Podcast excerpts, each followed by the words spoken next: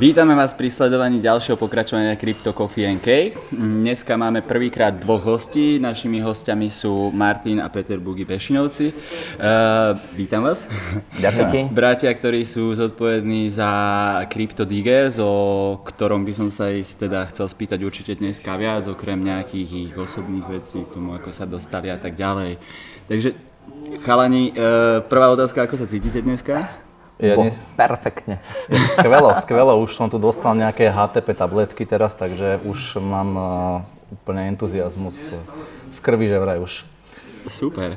Okrem toho, že teda riešite CryptoDiggers, tak ste aj v borde aj jedným zo zakladateľov paralelnej Polis, ak dobre viem. Áno. Čo bolo skôr, CryptoDiggers alebo Polis? Ako to bolo? CryptoDiggers uh, bol vlastne prvé. CryptoDiggers vlastne vzniklo už uh, v septembri 2014. Mm-hmm. September 2014 to bolo vlastne, vy ste začali, že 2013 ste si asi predpokladám teda zažili ten búra.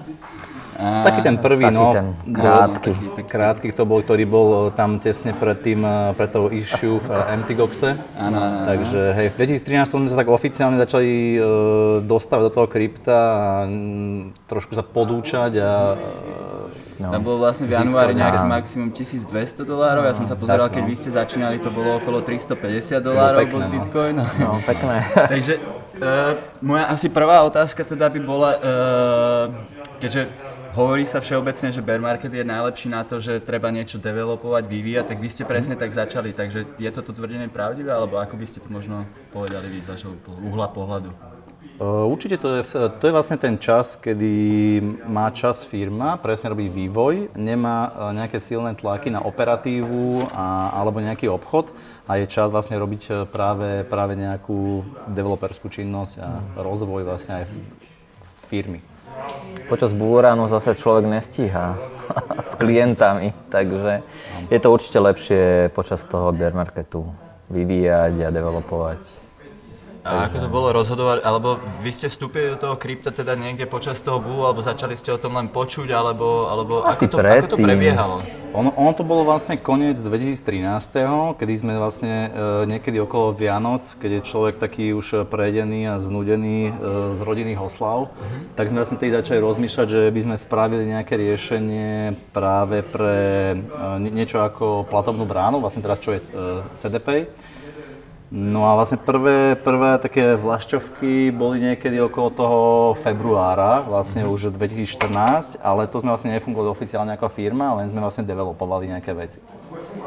Vy ste v tom čase pracovali na nejakých iných projektoch, alebo čo, čo, čo ste vtedy robili? Čo, čo bolo vaše zameranie? Uh, tak ono, ono je tak akože e, zvláštne, ale ja som sa vlastne dostal ku kryptu práve vďaka bývalému e, kolegovi Mixovi, ako pozdravujem, ktorý bol môj kolega vo VUB banke. Uh-huh. Takže my sme vlastne, my, my celé naše pozadie je vlastne ako keby v rôznych IT sférach v bankovníctve. No. A ja som robil v banke, síce nie vo VUB, ale v inej. Takže... Takže ono to bolo popri tom, lebo totiž to my sme videli tie, ako keby tie problémy, čo, čo tie banky e, reálne majú s tými financiami a nevedia niekedy aj vďaka veľa ako keby tej premnoženej regulácii, nevedia si s tým poradiť. Hej. E, samozrejme sú tam aj iné nevýhody hej, e, samotného Fiatu a, a ten, ten Bitcoin v tom čase proste to bol akože obrovský boom proste takých tých myšlienok, Eh, ktorí mi úplne narušili všetky tie, tie, tie, tie, tie, tie moje myšlienkové toky o proste finančníctve, čiže bolo to pre mňa akože veľmi fascinujúca problematika. Ja. Ja si, myslím, ja si myslím, že vtedy Bitcoin ukázal bankám, že ako majú vlastne fungovať. A nie je tak, ako fungujú teraz, že jeden prevod trvá 24 hodín a v tých horších prípadoch aj niekoľko týždňov. Čiže vstupovali ste do nejakého takéhoto biznisu alebo biznis plánu s tým, že teda verili ste hlavne tej myšlienky, vedeli ste samozrejme, čo je v pozadí, že to je nejaká budúcnosť a minimálne teda nejaký paralelný systém, mm-hmm. ak nie celkový a, a, a začali ste budovať. Čo boli nejaké prvé kroky, ktoré ste začali robiť alebo čo, koho ste skontaktovali, ako ste vlastne začali postupovať pri tomto celom? My sme ešte tesne predtým, ako sme začali developovať e, bránu našu platobnú, mm-hmm tak e, my sme predtým ešte rozbehli jeden e, pool na ťaženie jednej, jedného autu, ktorý už podľa mňa ani nežije. Ale to nevadí. Sa stáva. Sa stáva občas. Uh, a nejak tak sme sa naučili, že ako to funguje. Na tom sme sa dosť naučili. Ono to bol vlastne altcoin, ktorý bol vlastne forknutý z Litecoinu. Hej. Takže tam, tam bolo veľa, veľa, veľa príbuzných e, vecí. A aj vlastne peňaženky boli vždy forkované z Bitcoin Core. Čiže tam sa akože dosť veľa naučili o tom, e, že jak to vlastne funguje celkovo technicky a hlavne o tých voletoch a to pozadie, lebo veľa ľudí si myslí, že proste že dojde k automatu a proste hodí tam aj ten nejaký black box, ktorý nejak funguje, ale mm. je za tým akože pomerne veľa, e, veľa know-how, ktoré človek vlastne musí mať, keď s tým chce robiť. Hej. Čiže dajme tomu, že po tej technickej stránke ste si vedeli vystačiť viac menej vy sami.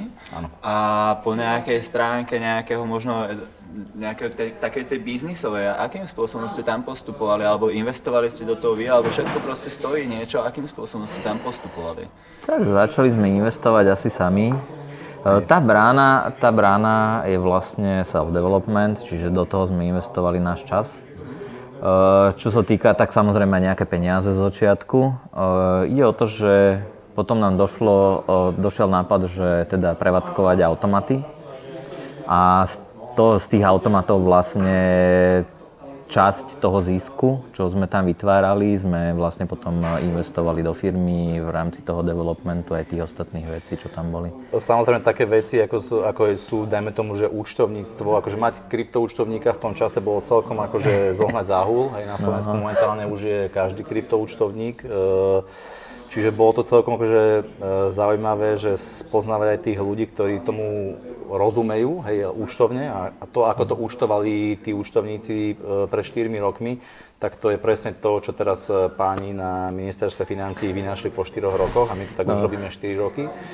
Takže žiadna veľká veda a samozrejme mali sme, mali sme pomoc aj čo sa týka nejakého, uh, nejakého marketingu a to, to, ale to sme si väčšinou nakupovali ako externý servis. Takže- Čiže začali ste jednoducho povedané s tým, čo bol vlastný kapitál čas, nejaké to know-how, dajme tomu v rámci vývoja, následne čo najmenšie investície, to ste začali šíriť, teda predpokladám, váš trh cieľový najprv bol Slovensko asi a, a potom teda prišli tieto práve automaty. Kde ste, kde ste začali bitcoinovými automatmi? Ako, ako, aký tam bol vývoj? Uh, to je, to je ináč taká, taká funny story za tým celým. Tak vlastne my sme začali, uh, začali sme vlastne s automatom, ktorý ako bol nasadený vlastne Marian Jančuška, uh, ktorý vlastne rozbehol prvý uh, automat v Strednej Európe, ktorý stále je na Laurínskej. Tak uh, Marian mal jeden automat, ktorý sa tváril, že je nemeckej výroby, ale bol výroby rumunskej. Uh, Kvalitnej.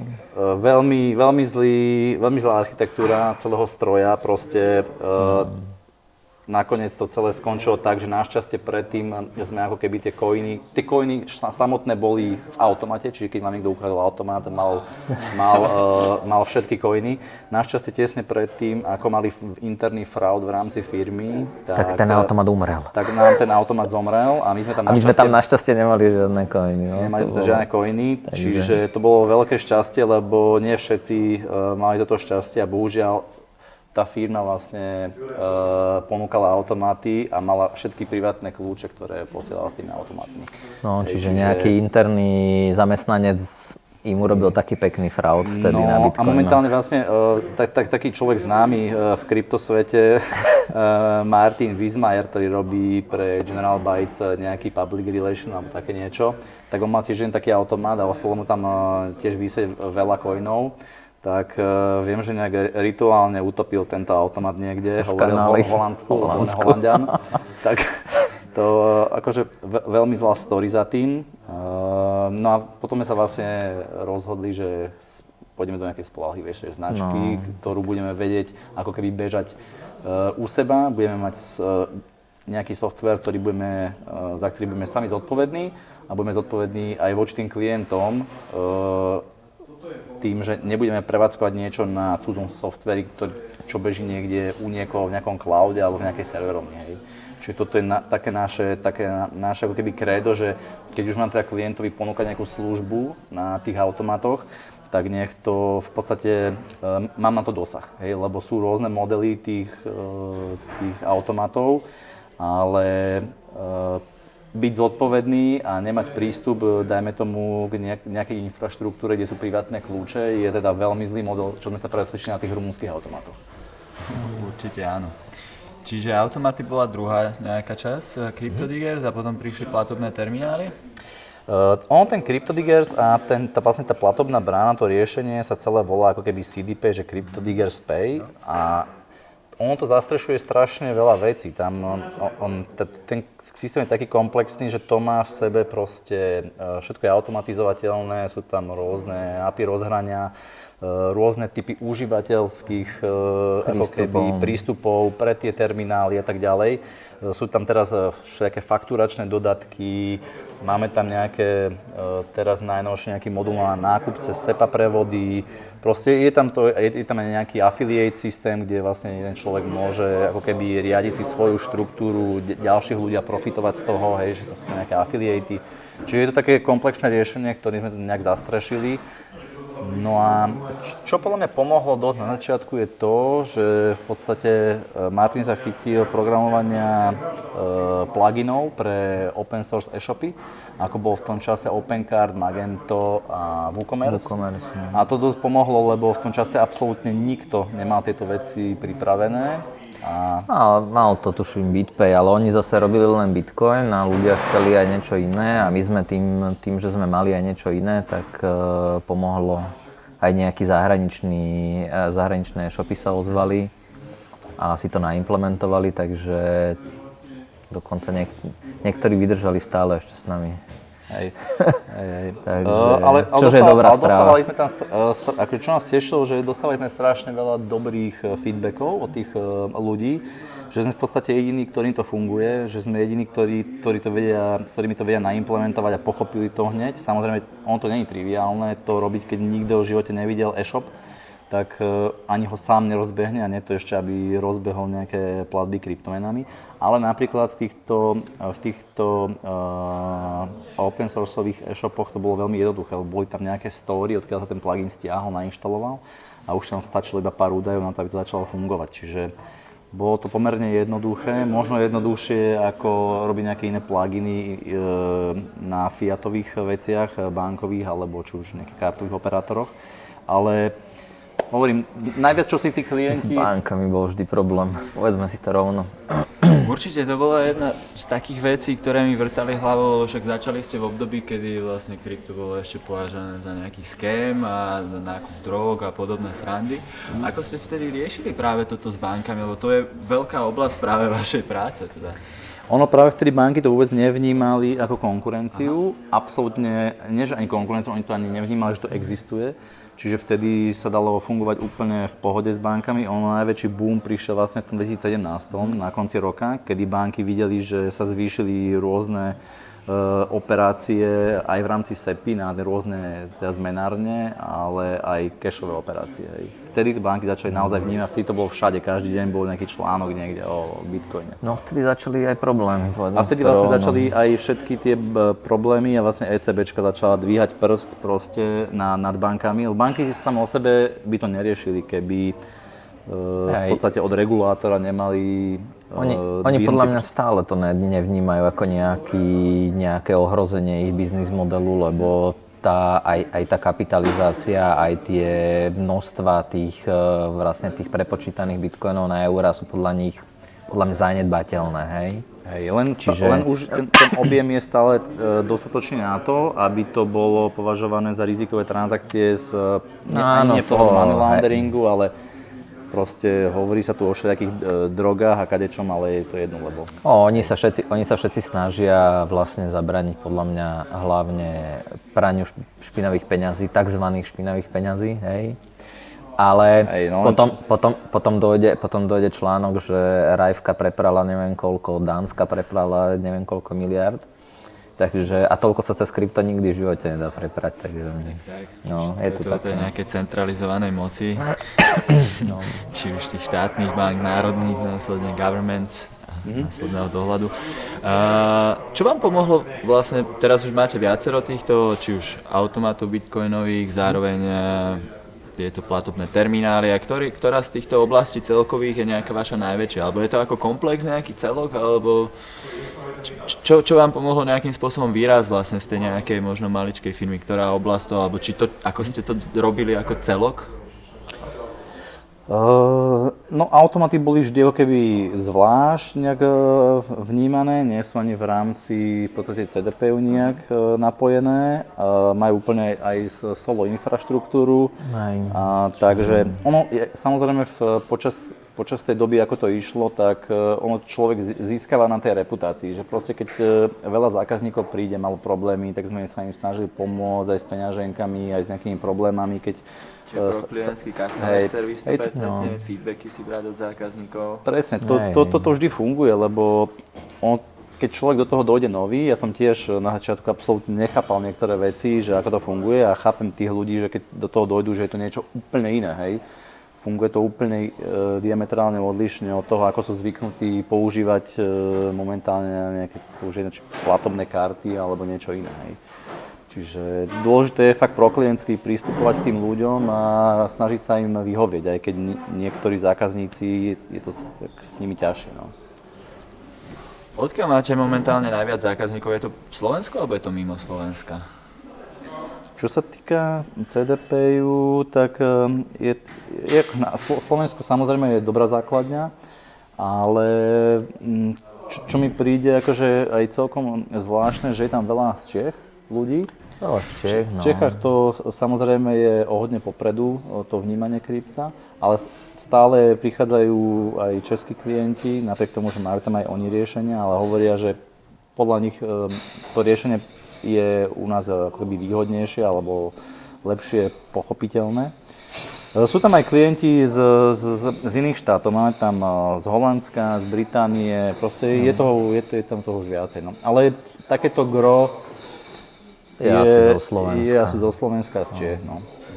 Ako to máte momentálne rozdelené vo firme, že kto je zodpovedný za čo? Za- za- Ty si zodpovedný viac za, za, za technickú Ja som stránku? skôr možno za ty technickú stránku a hej, a Peťo je... Tak ja ročne, ja ročne ten biznis a tak vieme sa samozrejme, akože tým, že sme máme obidva IT nejaký background, tak sa vieme nejak zasuplovať, ale tiež do istej miery iba je tam nejaký prienik, že nie je úplne všetko. Hej. Niektorý development, ktorý robí Martin, tak ja proste nedávam.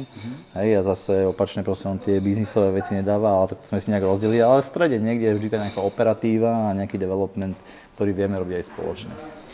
Čo je váš nejaký následovný zámer alebo vízia? Chcete nejakým spôsobom expandovať do zahraničia alebo skôr chcete nejakým spôsobom rozširovať škálu tých služieb, ktoré momentálne máte a ako keby skôr obsiahnuť tieto domáce trhy, ktoré sú dostupnejšie?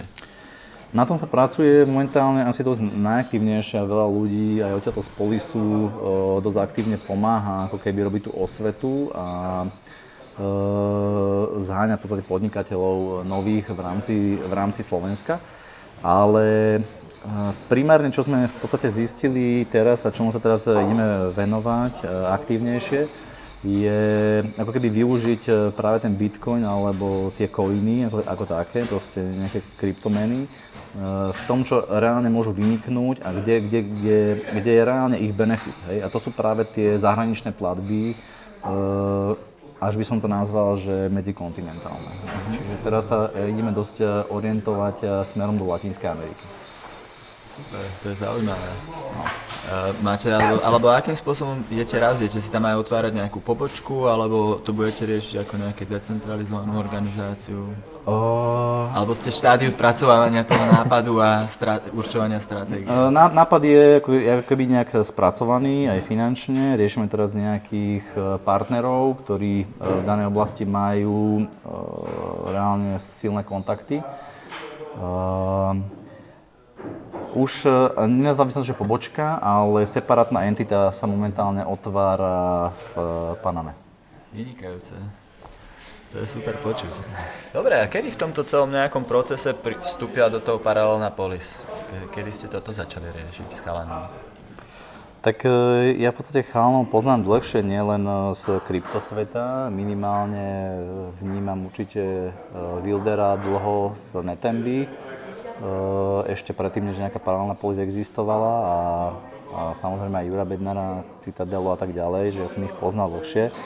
A keď som vlastne prvýkrát pred e, tromi alebo štyrmi rokmi bol v e, polise v Prahe, tak som si hovoril, že presne toto treba spraviť aj, aj tu na Slovensku, teda ideálne teda v Bratislave, lebo tu je tá základňa tých kryptonáčencov už vtedy bola pomerne silná. No a vlastne stredil som s Wilderom pred dvomi rokmi a sme o tom hovorili a následne sa začali do toho zapájať vlastne aj ďalší ľudia, ako Juro Bednár a tak ďalej, ďalší. No a už e, nastal čas e, ako keby postaviť nejakú skupinu ľudí, lebo nie, nie, je, to veľ, nie je to jednoduché. Hej. Je tu, bolo tu strašne veľa práce na, ako keby, e, pre architekta, pre rôzne internet dizajny a tak ďalej, čiže nie je to úplne jednoduché postaviť takýto priestor. Trvalo to naozaj možno, že aj dva roky a zo, hlavne zohnať v Bratislave priestor, ktorý nemá eh, na liste vlastníctva 14 eh, strán s dedičmi, alebo nie je tam akýmkoľvek spôsobom zapojený štát eh, v tom objekte, bol naozaj problém na rok aktívneho hľadania priestoru. Čiže bol to celkom taký záhul. No. Odkedy vznikla paralelná polis, dalo vám to tiež zabrať? Akože odkedy už to tu bol bod prvý, že sa to otvorilo, prvá nejaká mm-hmm. party, tak odvtedy už ste skôr taký šťastný z toho, čo sa tu deje a už to ide viac takým samospádom, že už to len manažujete, alebo stále musíte nejakým spôsobom aktívne riešiť veci? Tu, uh, tu, tu treba, je tu strašne veľa práce, strašne veľa. Bolo veľa roboty a ešte viacej sa mi zdá. Hej, ako, samozrejme je tu veľa fyzickej práce, hej, proste všetko treba niekde zohnať, uh, správiť, hej, svetielka, čokoľvek, hej. Uh, samospád by som to určite ne, nenazval, ale je, tlačíme strašne veľa uh, vecí pred sebou, ktoré tu treba ešte dokončiť reálne, aj v priestore, hej, proste cowork, proste všetky veci. Uh, stoja to, stojí to extrémne veľa času naháňať uh, aj, aj, aj ľudí, dodávateľov a hlavne zháňať financie na to, hej. Lebo naozaj sa to možno nezdá, ale takýto priestor stojí fakt extrémne veľa aj operatívnych nákladov, ale aj v podstate investičných. To verím. V Bratislave nie je lacné nič. Dobre, mňa ešte napadá taká jedna otázka, či už, či už čo sa týka Polis, alebo čo sa týka CDP. Aký sa vám stal nejaký za ten čas fungovania nejaký taký najväčší prúser, alebo... Radšej ne. Taký, čo môžete povedať teda. Ako, ako ono vždy sa, akože my sme takí, akože sme odchovaní. Vždy sa stane niečo samozrejme. Hej, akože ono vždy, vždy sa stane niečo. Ako ono vždy, my sme reálne akože odchovaní v tom eh, korporáte ITčkovom, čiže sme tak vyškolení ako keby v nejakých takých procesoch, že vieme si dať pozor na niektoré veci, ale práve asi najväčší prúser eh, sa nám stal pred eh, pár dňami, po 4 rokoch. A prišli sme, teda nie nenávratne, akože samozrejme bude to chceť, dá, dá sa to ako keby nejak rekoverovať e, pomocou právničky, ale stala sa nám proste taká halu, že e, pár coinov e, sme odostali na zlú adresu. Hej, takže, e, takže bude to celkom zábava. E, ako Už to, sa na to tešíme. sa na to tešíme. Ale ináč v podstate vždy sú nejaké operatívne prúsery a tak ďalej, ale dôležité je, aby človek tomu rozumel, čo, mu, čo, čo robí a dodržiaval naozaj fakt, že nejaké pravidlá pri tom, lebo no. naozaj tuto neexistuje žiaden chargeback a žiadne návraty, čiže treba si dávať pozor. No. no. Tak tak, všeli, čo sa stáva a to je presne to, čo ste už vraveli, ten customer service je dôležitý a keď to mhm. človek dokáže normálnym spôsobom riešiť potom so zákazníkmi a snaží sa, stará sa, mm-hmm. tak, tak to je tá cesta. Um, moja taká otázka je, že veľa projektov zo Slovenska rieši veľa vecí so, so sociálnymi sieťami, vy to máte trošku inak. Uh, riešite aj také, že sociálne siete práve v rámci CDP a CryptoDiggers celkovo, lebo samozrejme Facebook, Insta máte, ale robíte to nejakým aktívnym spôsobom, staráte sa o to, máte na to niekoho? Uh, v istom čase sme mali, uh, tiež na, nám vlastne pomáhala nejaká moja známa, ale uh, neviem, koľko to fungovalo, možno pol, tri štvrte roka, ale nevideli sme reálne za tým odozvu. A čo bol najväčší problém v podstate sociálnych sietí je to, že začali benovať eh, krypto. Čiže reálne nedali sa boostovať veci, doteraz sa nedajú, dokonca pred e, e, pár týždňami už som sa proste overil, už som komunikoval s Facebookom, o čom. Povolili nám napríklad boostovať e, e, nejaké, e, nejakú reklamu, ktorú sme tam mali a po dvoch týždňoch, ako prebiehala kampaň, nám to zrušili, že nás prehodnotili a celé to zabenovali. Hej. Čiže pre nás sú sociálne siete a krypto úplne že no-go. Twitter neriešite vôbec, lebo Twitter je krypto pozitív? Uh, Twitter riešime, na, do, vždy keď idú príspevky, tak idú aj cez Twitter, ale nie sme takí tí, ako keď si pozriem proste Binance, uh, majiteľa, že ten proste tam šláha tie, tie tweety každé dve hodiny, no tak to nie. Hej. Čiže proste berete ako takú väčšinu vec, že to treba, Lebo- aby to už človek mal. Hej, hej, lebo ide o to, že my reálne robíme, na čom pracujeme je to, že sa snažíme ako keby uh, implementovať uh, tú, alebo rozšíriť tú akceptáciu toho krypta a chceme ísť fakt do tých, do tých firiem, kde vidíme, že to má zmysel. Hej, proste budeme riešiť eh, zase nejaký veľký obchod s elektronikou, nejaké uh, mm, jak mám povedať, Tiketovacie. tiketovacie systémy, ktoré sú tu veľké a tak ďalej. Sú, tam, sú, je, je pomerne veľa toho rozbehnutého a ono, ono, v tom, ono nám veľa teraz pomáha ten, tá, tá reputácia, e, že nás už nevnímajú ako nejaký ročný startup, ktorý niekde proste niečo bastlí e, doma. Čiže to, to už máme akože podstatne veľkú výhodu a ono je to taká synergia aj tých automatov, aj toho CDPU, aj toho, že sme v polise. Čiže... Aj, aj ten polis tomu dosť pomohol, ľudia akože chodia sem a potom vidia, že sme tu.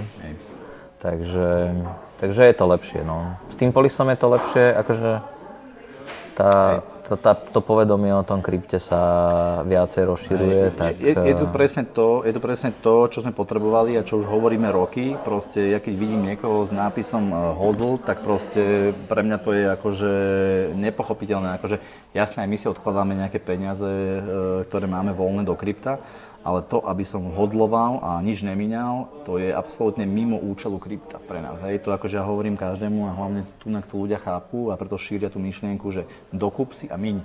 Hej, proste používaj to krypto, šír to, že sa s tým dá platiť a tak ďalej, lebo keď bude niekde nejaký, e, nejaké elektronické dáta niekde uložené, hej, tak e, t- reálne to bude vždy ako keby nástroj pre špekulantov, iba pre špekulantov, hej.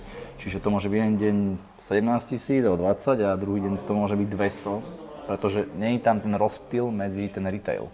Ten retail, napriek tomu, že je tam veľká uh, sila, v, samozrejme, ten bullrun začal Wall Street, hej, čiže je, je tam sila uh, u nich uh, so zlými peniazmi, jak Juro hovorí Karpíš, uh, ovplyvňovať ten trh, ale reálne, keď uh, bude dosť veľký, dosť veľký rozpil toho krypta do toho retailu, tak uh, bude to oveľa lepšie pre celkovú tú situáciu a to vnímanie toho krypta, hej, a tú hodnotu, reálnu hodnotu.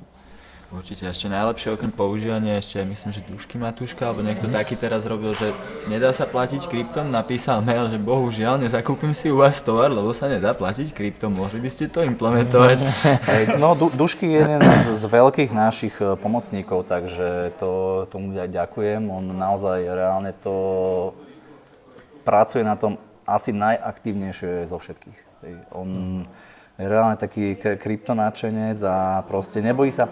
To je to, čo hovorím každému, že zbytočne ja budem písať do nejakého e, tiketovacieho e, portálu, lebo mňa budú brať ako nejakého jeho výstup, ktorý tam niečo propaguje, ale hovorím, že mne ľudia píšu, že prečo to není tam. A hovorím, tak nepýtaj sa mňa, prečo to tam není, napíš tam, hej. A toto Dušky pochopil bez toho, aby som mu to povedal. Čiže Dušky má taký naozaj common sense, že proste chápe tú situáciu a a rieši to tak, ako sa to má riešiť. No.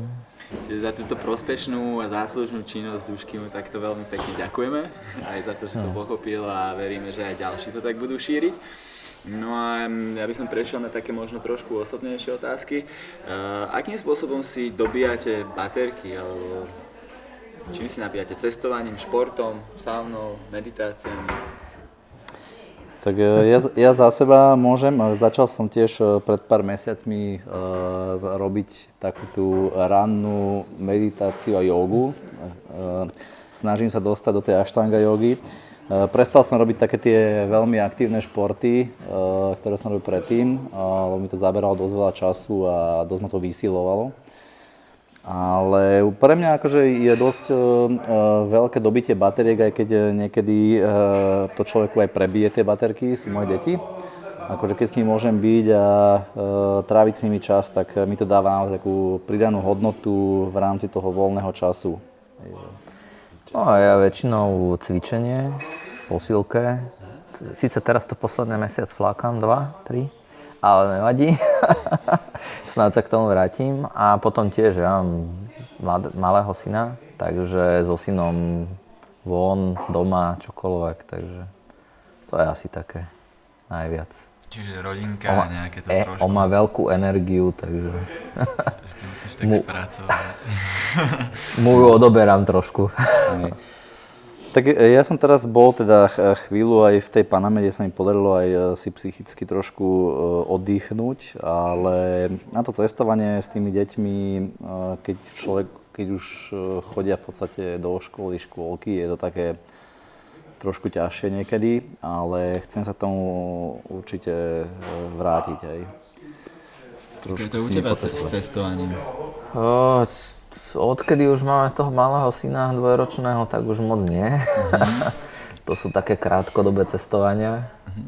Takže Predtým moc- zvykli ste niečo také, že nejaké mesačné tripy niekde si dať, či ani nie? Tak to ja nie, nie, nie, to zase nie, to nie, len nie, také. nie, nie sme až, až takí cestovateľia ako to niektorí iní v polise. Áno, áno. E, sú nejaké aplikácie, ktoré vám počas bežného dňa zlepšujú život alebo spríjemňujú, alebo ste- vďaka nim produktívnejší, ktoré používate? No ja by som to skôr nazval, že e, skôr sa nesnažím používať aplikácie, aby som mal e, kľudnejší život, ktoré ma niekde alertujú, ale áno, jasne. E, tie, tie, tie štandardné veci, akože na noc a tak ďalej, že Twilighty a takéto nejaké, ale ne, nevyužívam nejaké biohackerské apky momentálne, akože priznám sa, že vôbec mi to nechýba. Vôbec. A mne už vôbec nie. Super, čiže sa snažíte skôr tak prírodzenejšie žiť. Skôr úplne, No. že byť bez toho, lebo reálne už po tých rokoch proste v tom ITčku uh, vnímam to, že je lepšie, keď som off, ako keď uh, ma ešte niečo ďalej ruší alebo nejak snaží sa ma to nejak riadiť, hej, akože to nepotrebujem to reálne. Máte nejaké také denné rituály? Ja ani nie, kde? asi by som povedal. Okrem toho, že vstanem.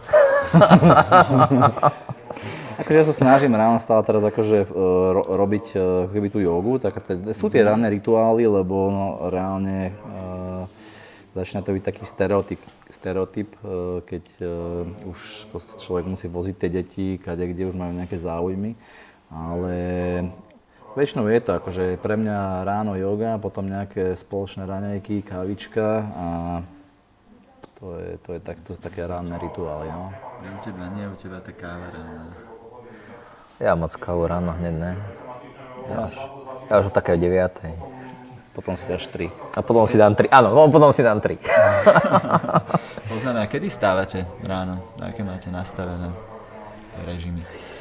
No, také, mám také režimy, ktoré ma budia niekedy, Aha, čiže to je podľa ale nie, už, už sa to zlepšuje u mňa, ale stále sa snažím stať, človek, mm, snaží sa stať do, ako keby niekedy okolo tej 6 ráno, pretože potom tie rituály trvajú nejaký čas a treba niekde byť e, v nejakých e, časových limitoch, bohužiaľ.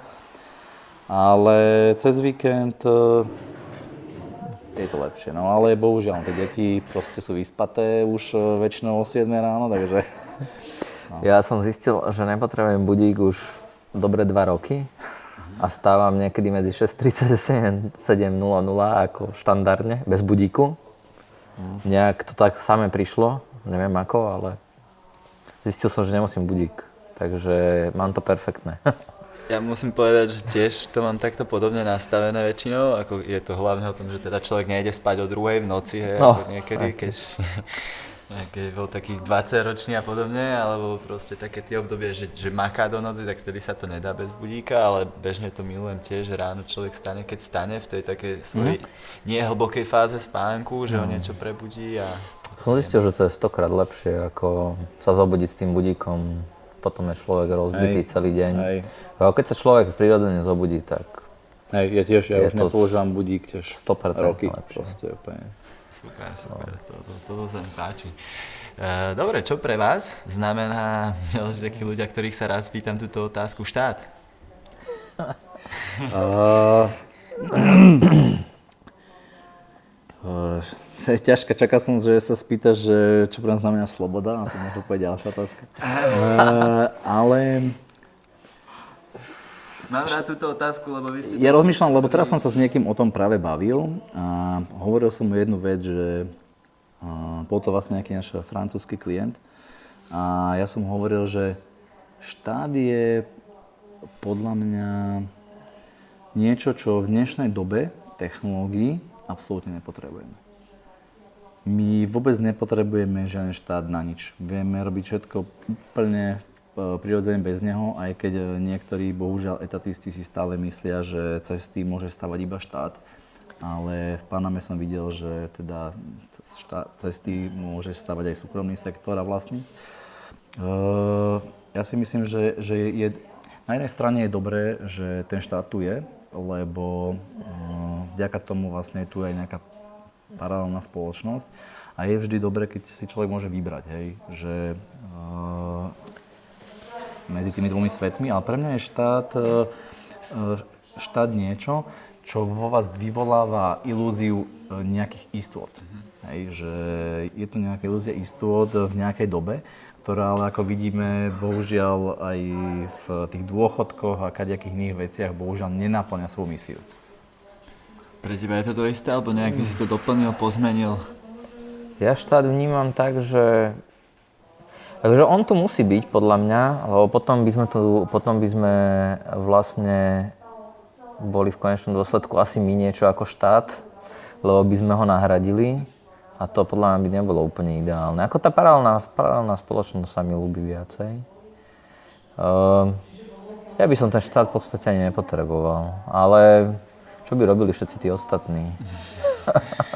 To státo, čo potrebuje, no niektoré. No. No to, je- to je o tých istotách proste, že ľudia potrebujú istoty, dania a smrť, či jak to jak to hovorili? To sú jediné istoty. jediné istoty, áno, to sú jediné istoty.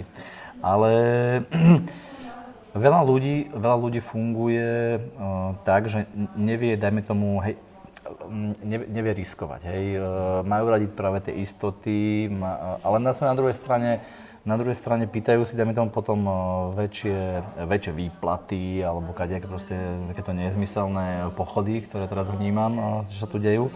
Uh, veľa ľudí práve chce prenášať tú svoju zodpovednosť a tie riziká na niekoho iného. Hej. To je aj preto ľudia chodia voliť, lebo niekomu dávajú nejaký mandát, aby rozhodoval o nich. Ale oni na, zároveň na neho aj prenášajú nejaké riziká a ako keby svoje problémy. Že nie sú schopní tí ľudia riešiť tie problémy sami a preto ako keby majú potrebu to na niekoho preniesť, zbaviť sa toho a byť ako keby v kľude a potom štandardne nadávať, že akí sú tí e, politici a štát zlí, hej. A, a to, to, to sú tie veci, ktoré sa tu odlišujú v tomto, v tejto spoločnosti ako keby paralelnej, že to funguje ako keby na dobrovoľnej báze. Proste keď sa ti nepáči, že ten stôl je žltý, no tak si ho namaluj na čierno, hej. Tak e, je to o tom, že keď sa mi niečo nepáči, že pri, niekde pri dome je proste niečo zlé, no tak to proste opravím, hej. Nebudem čakať na nejakého politika alebo niekoho, hej, že to, že to opraví. Ale to, tieto všetky veci ko- komentujú veľmi dobre aj chalani z Inesu, aj kdekoľvek, akože oni fakt per, perfektne vystihujú tú situáciu, hej. V A, podstate aká je. zdieľate ich názory hej, hej. na štát, dalo by sa Hej. povedať. Dobre, možno by som sa teraz teba spýtal prvého tú otázku, čo si očakával ty. Čo, čo považuješ, čo je pre teba šťastie? Šťastie. A ty si chcel slobodu, že? No, no to slobodou vám bude šťastie. Šťastie? O, ale ináč pravda, o, časť toho je určite byť slobodný. A potom je človek šťastný. O, pre mňa šťastie je viac menej byť slobodný. Predtým, predtým asi bude, predtým asi, alebo jak to povedať, ja som šťastný vtedy, keď zaprvé môžem byť s rodinou, to je jasné, to asi podľa mňa každý, ale potom, keď môžem uh, prinášať tým ľuďom nejakú tú slobodu. Hej? Napríklad aj to, že sme vyvinuli ten CDP, že umožňujeme platby tými kryptomenami, že máme bankomaty. tak v podstate prinášam tú slobodu tým ľuďom a to ma náplňa tým šťastím. A čo, čo pre teba teda znamená tiež tá sloboda, keď si už spomenul toľkokrát? Uh, vlastne uh, myslím si, alebo takto ja vnímam, že tá sloboda je v tom, že sa môžem rozhodnúť, uh, čo budem robiť. Uh, chcel by som byť čo najmenej ovplyvňovaný štátom, preto naše interakcie sú čo najmenšie s nimi. Uh, bohužiaľ sa nedá vylúčiť, keďže sme firma na Slovensku aj keď sme bola firma niekde inde, tak asi, asi nevylúčime úplne ten štát. Takže snažíme sa to čo najviac minimalizovať a aby sme mali čo najviac volieb ako slobodných. Hej. Ja napríklad nikomu nezazlievam, že niekto, niekto chce voliť. Tak nech volí, je to jeho roz, slobodné rozhodnutie. To je pre mňa tá sloboda. Že ja ne, nepresviečam niekoho o tom, že nechoď voliť. Keď chceš, tak choď. Tvoj problém. Potom sa s tým musíš ty vyrovnať. Hej, to je sloboda podľa mňa. Zase očakávam to, aby mne niekto nehovoril, a musíš ísť voliť, lebo ty keď nebudeš voliť, aha, tak nebudem voliť napríklad. Hej, ako to je len príklad, hej. Čiže, čiže toto je tá sloboda z môjho pohľadu. Doplnil by si to nejak, alebo zdieľaš tento názor, alebo je to pre teba nejak trošku inak? Uh, ne, a, ako naplňa, úplne všeobecná definícia slobody asi, asi neexistuje, ale je to presne o tom mať možnosť sa rozhodnúť. Hej? A nebyť ako keby nebyť nútený uh, nejakým tretím arbitrom niekde niečo vykonať. Hej? To jak proste hovorím, že keď ma tu niekto donútil, že štát teraz uh, vydá nejakú uh, jak to mám povedať, uh, Zákon nie nejaký zákon, ale proste nejakú reguláciu, povedať, že stoly musia byť čierne, ale nie všetci s tým súhlasia a ide o to, že mať, mať možnosť sa rozhodnúť a slobodne vlastne prijať a prispieť ako keby k tej spoločnosti a chápať to, že tá sloboda vlastne prináša aj zodpovednosť. Zodpovednosť za svoje kroky a toto po mňa veľa voličov nechápe. Že tí, čo vlastne tí, čo obľúbujú ten štát a radi prehádzajú tie rizika niekde, tak nechápu, že tá, že tá sloboda e, je na jednej strane e, mať možnosť sa rozhodnúť a potom aj prijímať ako keby zodpovednosť za svoje rozhodnutia. Hej.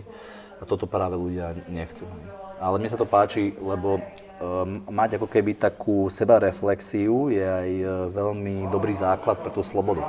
Lebo keď uh, viem, že mám možnosť voľby a niečo som si, nie- niečo som si uh, reálne zvolil, tak aj príjmem uh, ako keby tie konsekvencie, ktoré z toho nastanú. Hej. Proste príjmem, príjmem tie, tie Následky. tie následky toho. Samozrejme. Dobre, peniaze pre vás e, predstavujú nejaký možno nástroj alebo možno podmienku k tomu, aby bol človek slobodný, trochu šťastný, alebo ako vnímate vy z vášho pohľadu peniaze? Robíte s kryptom, ako, ako to vnímate? Uh, Peniaze vôbec neprinesú človeku šťastie, Uh, tá, ja si to myslím. Uh, Šťastie to, to sú úplne iné hodnoty. Akože samozrejme človek potrebuje na ten život uh, ako keby nejaký plnohodnotný, uh, mať tie peniaze a potom si ho vie aj úplne ináč užívať. Ale to nie je, to je iba ako keby nejaký nástroj, hej. Ja si tiež myslím, že neprinesie šťa- šťastie peniaze a mám taký dojem, že čím viac peňazí, tak tým menej šťastia. Tak to, tak to ja cítim. Ale určitý, určitú, určité množstvo peňazí ten človek musí mať, hej. Ako,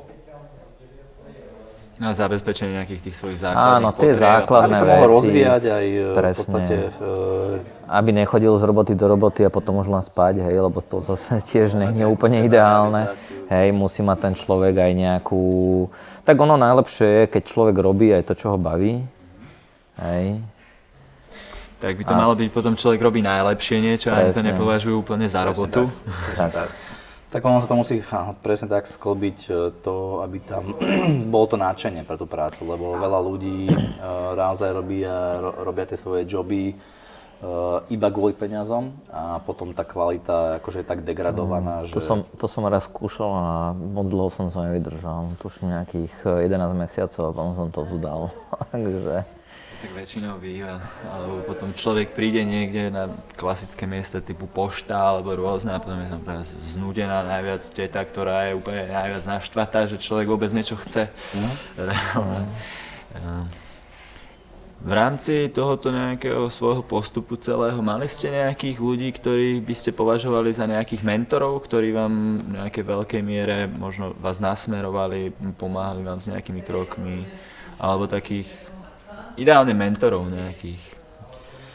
Tak ono od začiatku v tom krypte asi takí dvaja ľudia tu na Slovensku určite boli, hej, to je určite Juro Bednár aj e, Pavel Lupták, ktorí veľa, ale my sme veľa, veľa vecí robili takým self-study, hej, že sme zvyknutí čítať e, tieto e, technické všelijaké dokumentácie a veci, ale samozrejme, že konzultácie sme vždy e, s, viacerými ľuďmi robili, no. Ale ono skôr, skôr tak ideologicky nás určite nasmerovali títo dvaja ľudia.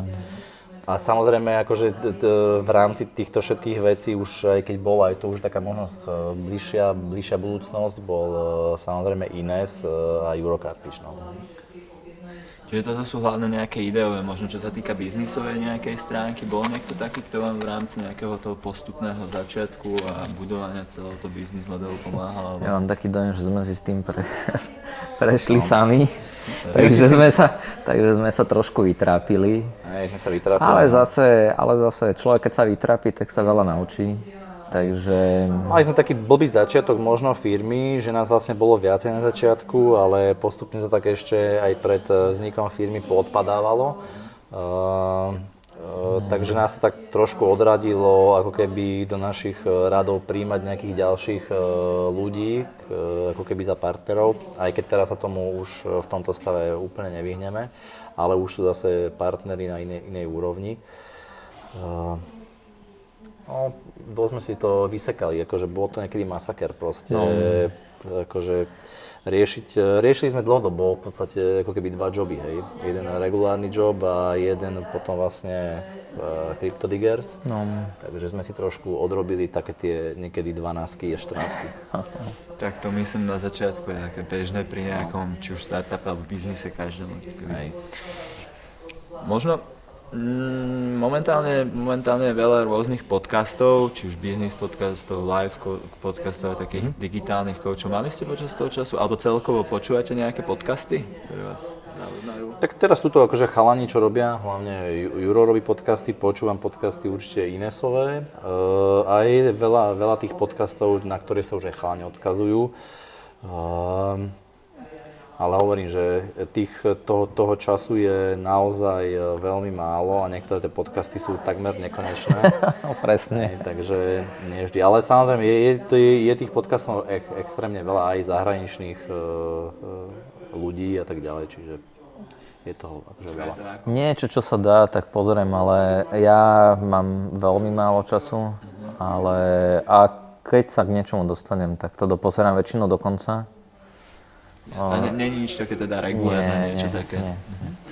A potom možno teda nejaké filmy, seriály alebo niečo také, nájde sa čas na to? Vôbec? Dobre. Už kedysi áno, ale už moc nie. No, tak ja už tiež hodne dlhú dobu neodkryjam deti, akože to už absolútne sa človek, to už nie, že sa človek nedostane k seriálu, človek sa nedostane ani, k- ani k ničomu, ani k telke, ani k počítaču, lebo všetko je okupované už. No, no.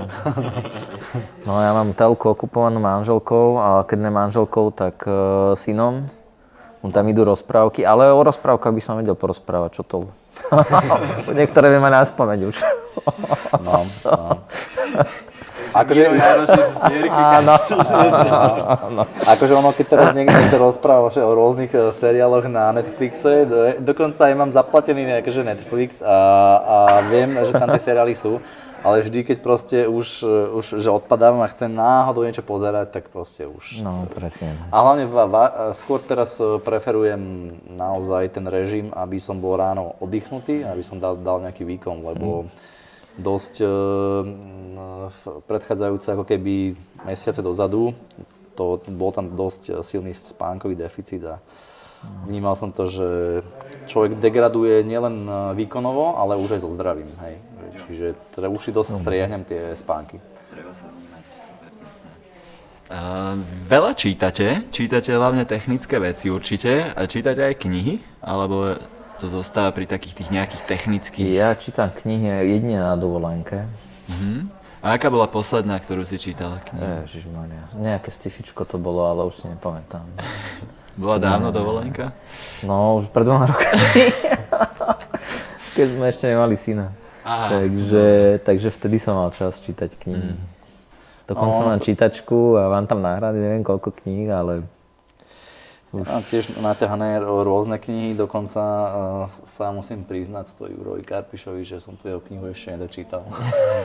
A to vlastne prvýkrát, keď sme otvárali automát uh, v Avione, ten uh, slávny rumunský, tak vlastne aj Juro bol pozvaný dnes hostí a vtedy vlastne bol, bola prvá séria tých kníh, ktoré tam podpisoval a prvýkrát mi to predávali za krypto tam. Čiže odtedy to už mám, čo je rok 2014 a stále to nemám dočítané do konca, ale vraciam sa k tomu, lebo tá kniha bola výborne napísaná.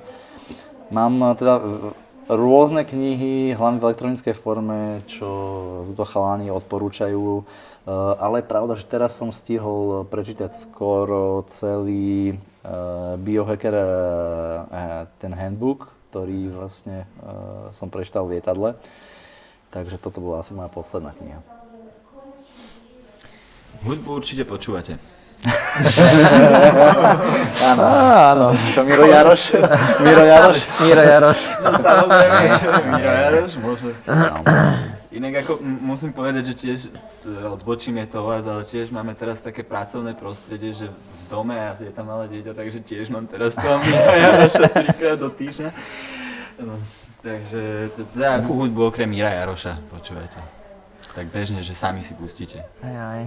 Hm? Tak je, no, poď. A, tak je to úplne jednoduché. Ja už e, teda, ja som dosť bol, e, v začiatkoch dosť som bol na gitarovej hudbe, ale neviem ako čarovne som prešiel k elektronike. Uh, a dlhé, dlhé roky som naozaj fungoval na elektronickej hudbe a doteraz, e, teraz to už viac menej neriešim, akože teraz je tých, e, tých digitálnych kanálov, e, kde sa dá tá hudba pustiť a proste ide to, hej, takže ja dosť počúvam elektroniku, hej, digital importy a takéto. To som presne Áno, chcel, ja. že nejaká, nejaká, nejaký kanál, alebo nejaký link, alebo nejaké, nejaká kapela, čo by sme mohli dať do linkov, čo počúvaš možno, inšpiráciu. Mm, to, myslím, že to nie je nič zvláštne, akože to je fakt, že elektronika, kto, všelijaké rôzne progresívy, transy a takéto, a to akože to... Mám to väčšinou ako podmaz, lebo uh, vždy, podarilo sa mi to počúvať väčšinou v aute a do toho mám samozrejme, uh, pardon, uh, Polícia Slovenskej republiky, ale telefonujem v aute, ale mám to na Bluetoothe.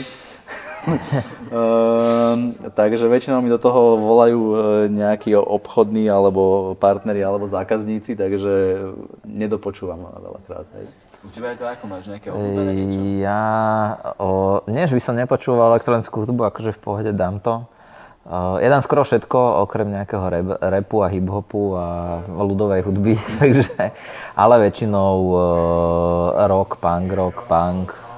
A ako, ako počúvate? Počúvate Spotify, alebo, alebo akým spôsobom? Ja som, ja som si normálne aktivoval asi pred rokom Spotify a je to fajn, akože no, môžem aj povedať, ja, že, že najprv som sa tomu strašne bránil, že nebudem to a kupoval som si CDčka a greboval som to do MP3 a potom som r- rezignoval som. Minulý rok som rezignoval, E, manželka tiež počúva podobnú hudbu ako ja, takže som kúpil tu ten Family Pack a má ona, ja. Čo sa nájde, to sa nájde. Skúsime, sa pri, skúsime aj nejaký link pridať, ak sa nám podarí, alebo nejakú kapelku aspoň popýtame od chalanov. Minimálne teda ja si vždy rád pustím tieto, tieto kapely, čo mi hostia povedia a potom pre mňa je to super inšpirácia, verím, že aj pre hostí. Dobre. A teda pre našich divákov.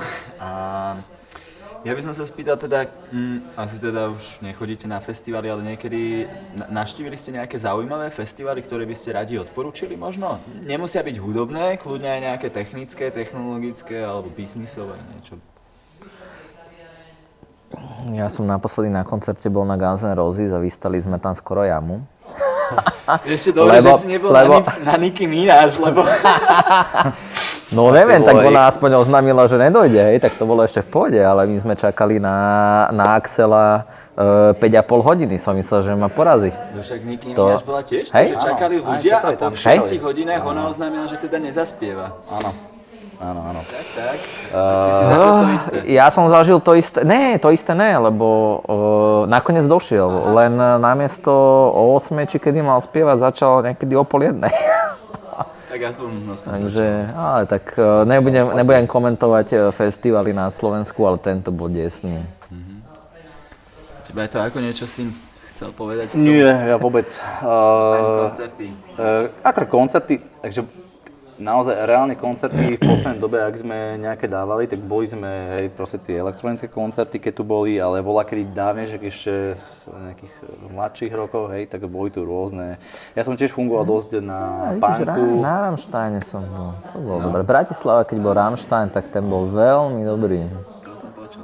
No. Ináč je také halu s tým Rammsteinom, že ja som mal vlastne z eh, MP3 Rammsteinu, keď niektorí ešte ani nevedeli, že nejaký Rammstein existuje. Akože Rammstein je jeden z fakt, že z rokových vecí, ktorú akože, to je akože klobúk dole, hej, to je perfekt.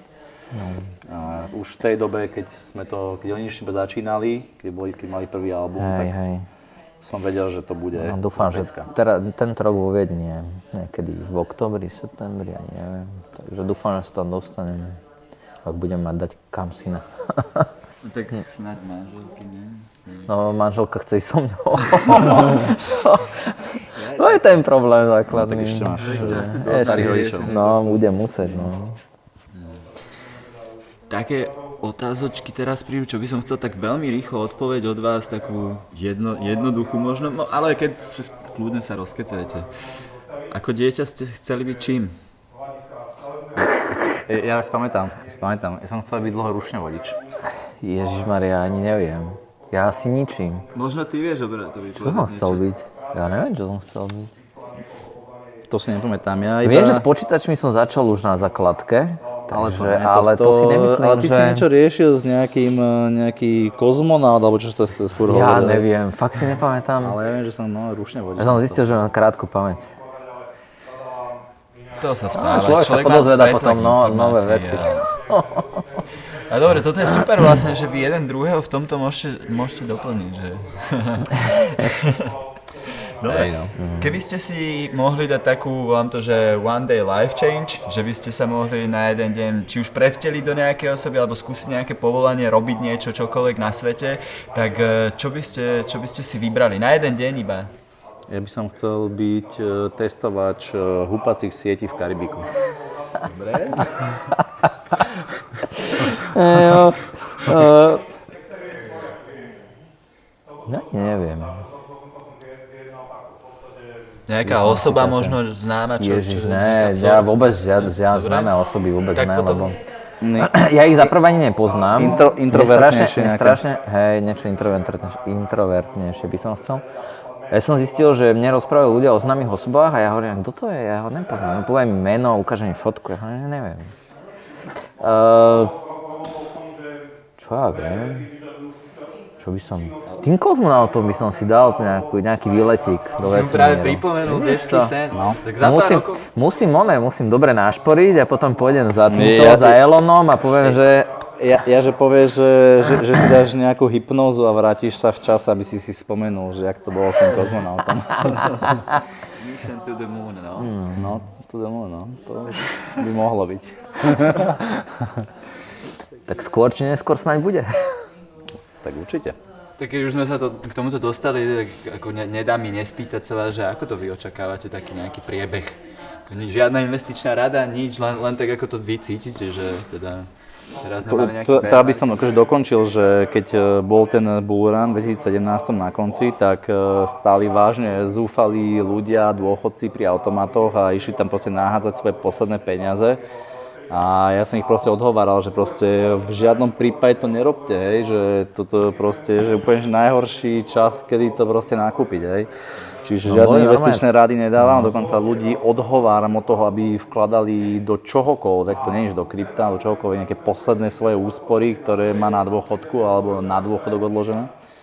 Hej, čiže to sú také... No dobre, a- a ale teda- teda- ten teda- Moon, ten Moon a to, tieto veci okolo toho, um, ja si myslím, že teraz to zatiaľ vyzerá, že mierne stúpame, ale podľa mňa pôjdeme ešte do, do 3 štvrťky roku, do nejakého Q3, podľa mňa pôjdeme takto do strany a, a potom Uh, potom m- môže prísť nejaký silnejší nárast, ale podľa mňa neprídu také píky, aký bol v 2017, že to proste vystrelí. uh, Ja si myslím, ja si myslím, že keď budeme do konca roka, tak na 6 tisíc, tak budú všetci radi.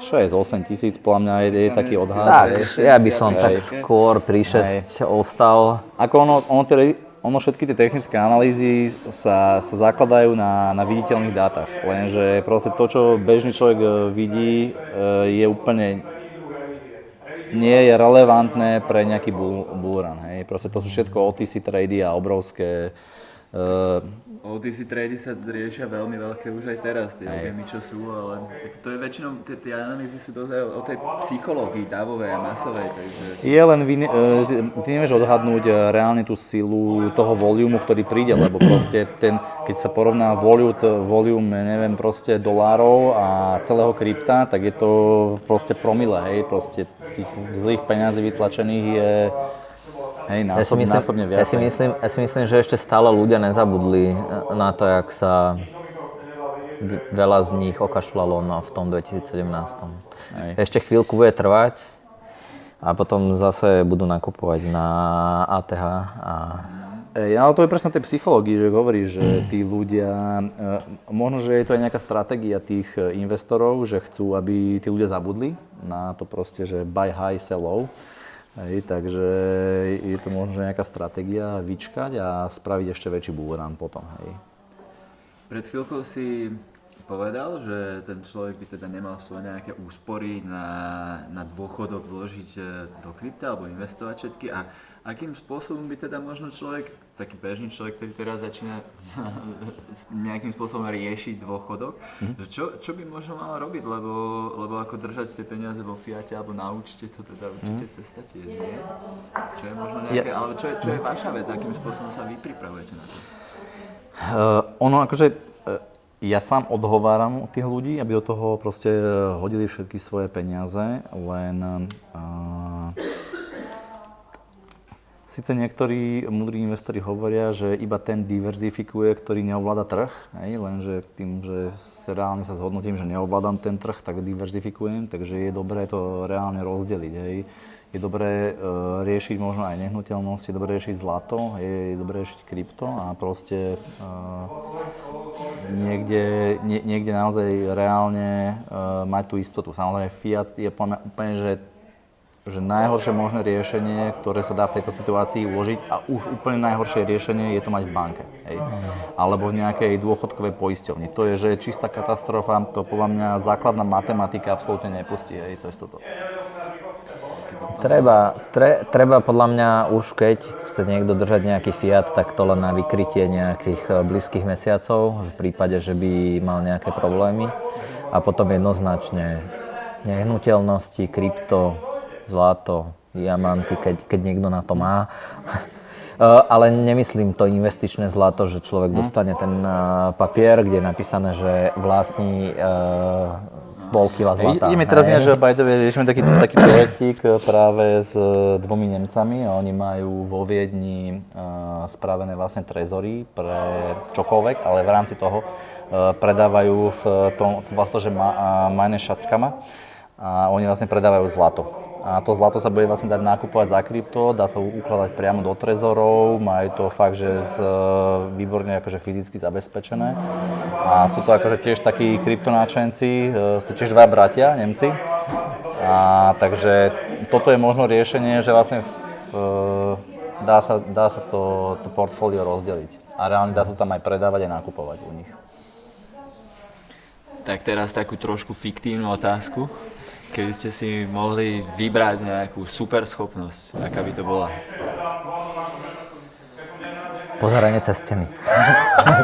Ehm, akože teraz, akože ma dost, si, si ma dostal. Ale to, zase, ó, to zase nie. Ale, ale, len, ale len tam, kde budem chcieť, ne. Jo, jo. Možno nejaká super schopnosť, ktorú by som ocenil, je to, že mať reálne ako keby ten šiestý zmysel, nejakú intuíciu pre nejaké problémy, aj, že ktoré akože nastanú, ale neviem. Nič, nič takéto ma akože iné nenapadá. Ja už som sa vyjadril. Akú radu by ste si dali každý sám sebe? Alebo nie, správame to prvýkrát inak. Akú radu by si dal bratovi ako 17 ročnému a to isté? 17-ročnému? 17-18 ročnému, taký ten vek, keď sa... Akú by som mu dal- akú prechádza. radu? Ja viem. Na akú Bitcoin, keď začal za 0,2. To, to bolo trošku ešte potom viacej rokov. No však ale to už by si mal pri prípravu, by si mal, by si šetril Fiat a potom by si rýchlo nakúpil. No. Alebo že, že neprepí všetko, aby si mohol vložiť do Bitcoinu. Áno, alebo, alebo. Dobre, takže rada by bola hlavne nakúpiť Bitcoin. Inak všetko, Podľa mňa, ho, podľa mňa hoci čo, čo, čo nie sú peniaze, nakúpiť. Tak uh, akože on ten Bitcoin samozrejme dáva. Ani auta by neboli najlepšie, alebo Ani auta, ale tak, ako... No, Aj zlato by bol celkom fajn. no. Aj napríklad, aj napríklad Amazon, o, akcie by boli dobré, ale... Je tam toho viacej. Dobre, a teda teraz taká, taká posledná otázočka. Nejaká vaša možno vízia najbližších 10-15 rokov nejakých, nejakých situácií vo svete alebo celkovo, čo sa môže stať, udiať a ako to možno vy vidíte? Taká nejaká vec, ktorá je nevyhnutná, aby sa stala zaujímavá vo vašom Nevyhnutná. No, s, už len ekonomický svet s Fiatom smeruje k dosť veľkej apokalypse. Takže podľa mňa, aj keď si niektorí Fiatisti myslia, že sa to ešte dá zrekoverovať, ale podľa mňa tento systém treba úplne celý proste odstaviť a prejsť na niečo iné. Čiže Ja sa, bojím, ja sa bojím jedného vyjadrenia, čo mala jedna nemecká politička, že dlhy sa odpisujú len dvoma vecami. o- vojnou... a- Jedna bola vojna a druhá už neviem čo. Tak ja dúfam, že tá prvá nikdy nenastane. Hej, no, akože... No, by bol akože ten horší prípad. No. takže, lebo natlačili tých peňazí celkom požehnane. No poviem, čo sa udeje reálne, je to, že ľudia už aj teraz e, začínajú chápať e, to, ako, mm, ako veľmi akože, e, ich ovplyvňuje už tá inflácia a to, to, to tlačenie tých zlých peňazí a to udržiavanie nejakej tej stabilnej hodnoty proste toho Fiatu, ako keby voči nejakému trhu. Že ľudia to začínajú naozaj chápať a zistili, že e, kam, kam, kam, kam vlastne smerujú tí regulátori, tie štáty, že kam sa ich snažia natlačiť, v podstate do nejakej uličky, kde sa ich snažia nejak zmanipulovať a udržať e, v podstate poslušných. Ja mierim skôr do, do, do, do, tej, do tej miery, že bol, bol tu samozrejme Cyprus, e, bol tu e, grécky prípad, kde sa v podstate stratili e, nejaké peniaze na, na účtoch, ktoré boli nad nejakou hodnotou. Takže toto ľudia teraz vnímajú a konečne pochopili, že, že, že tie peniaze, ktoré majú niekde v banke alebo e, Myslíš tie jednotky a nuly, hej, reálne? ktoré tam sú, tak samozrejme nie sú niečím kryté a to by ešte to bol jeden aspekt toho. A druhá vec je, že nie sú reálne majiteľmi tých peniazí. Hej.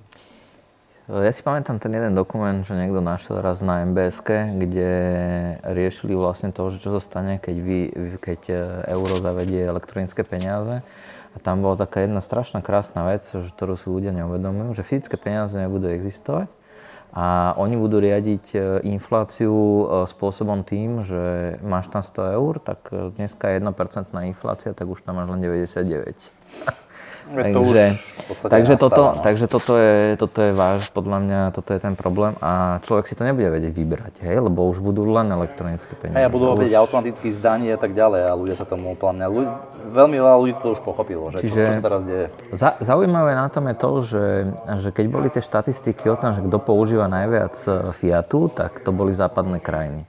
Čo už je zvláštne a tu na Slovensku všetci kartičkami, elektronicky.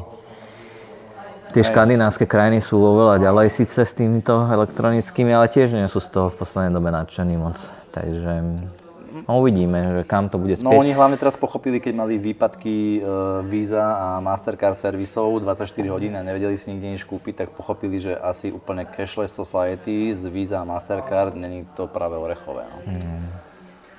Takže super, že sa ukázali tieto problémy aj tam a ja by som možno mal len takú poslednú otázku. Spomínali ste tu pár mien, aj keď som už povedal, že je to posledná otázka. Koho by ste možno vy nominovali na takýto nejaký rozhovor? Koho by ste radi vypočuli na nejakých jeho názoroch, presvedčeniach? Zo slovenskej kryptoscény, možno českej. Tak e, v Čechách e, je tých osobností tam okolo Polisu pomerne dosť, však tam máte, neviem, či plánujete niekoho zo Satoshi Labs, možno General Bytes a tak ďalej. Ale na Slovensku možno ďalší zaujímavý e, kryptoanarchista je e, Andrej Cabaj. E, to, to by bol celkom zábavný diel s Andrejom, to si viem predstaviť, keď som videl jeho vystúpenie s pánmi z ministerstva financí. Takže podľa mňa Andrej je taký, taký, taký rázny kryptoanarchista. No. Ja si nepamätám mena. Ale poviem, už ste mali, už ste podľa mňa mali, veď mali ste... Dosť ľudí a No. Andreja dosť, dokonca už som mu aj písal, tak mm. verím, že čo skoro sa to tiež objaví a pokecáme si. najlepšie, najlepšie, najlepšie by bolo, keď ste to urobili v tej ESC, on už nemá tu dieleň, dielňu, čo? A, to bola, to bola A, ku- kultový niečo. kumbál. To si niečo vymyslíte, no. No, Určite niečo vymyslíme. no. Tak ja vám ďakujem veľmi pekne za váš čas, za tento rozhovor a myslím, že tam máme dosť, dosť inšpiratívnych informácií a mm, pokiaľ ste nesubscribili kanál, tak niekde na ľavej strane, na pravej strane kliknite, subscribnite a tešíme sa o dva týždne. Ďakujeme. Ďakujeme. Ahojte. Čaute.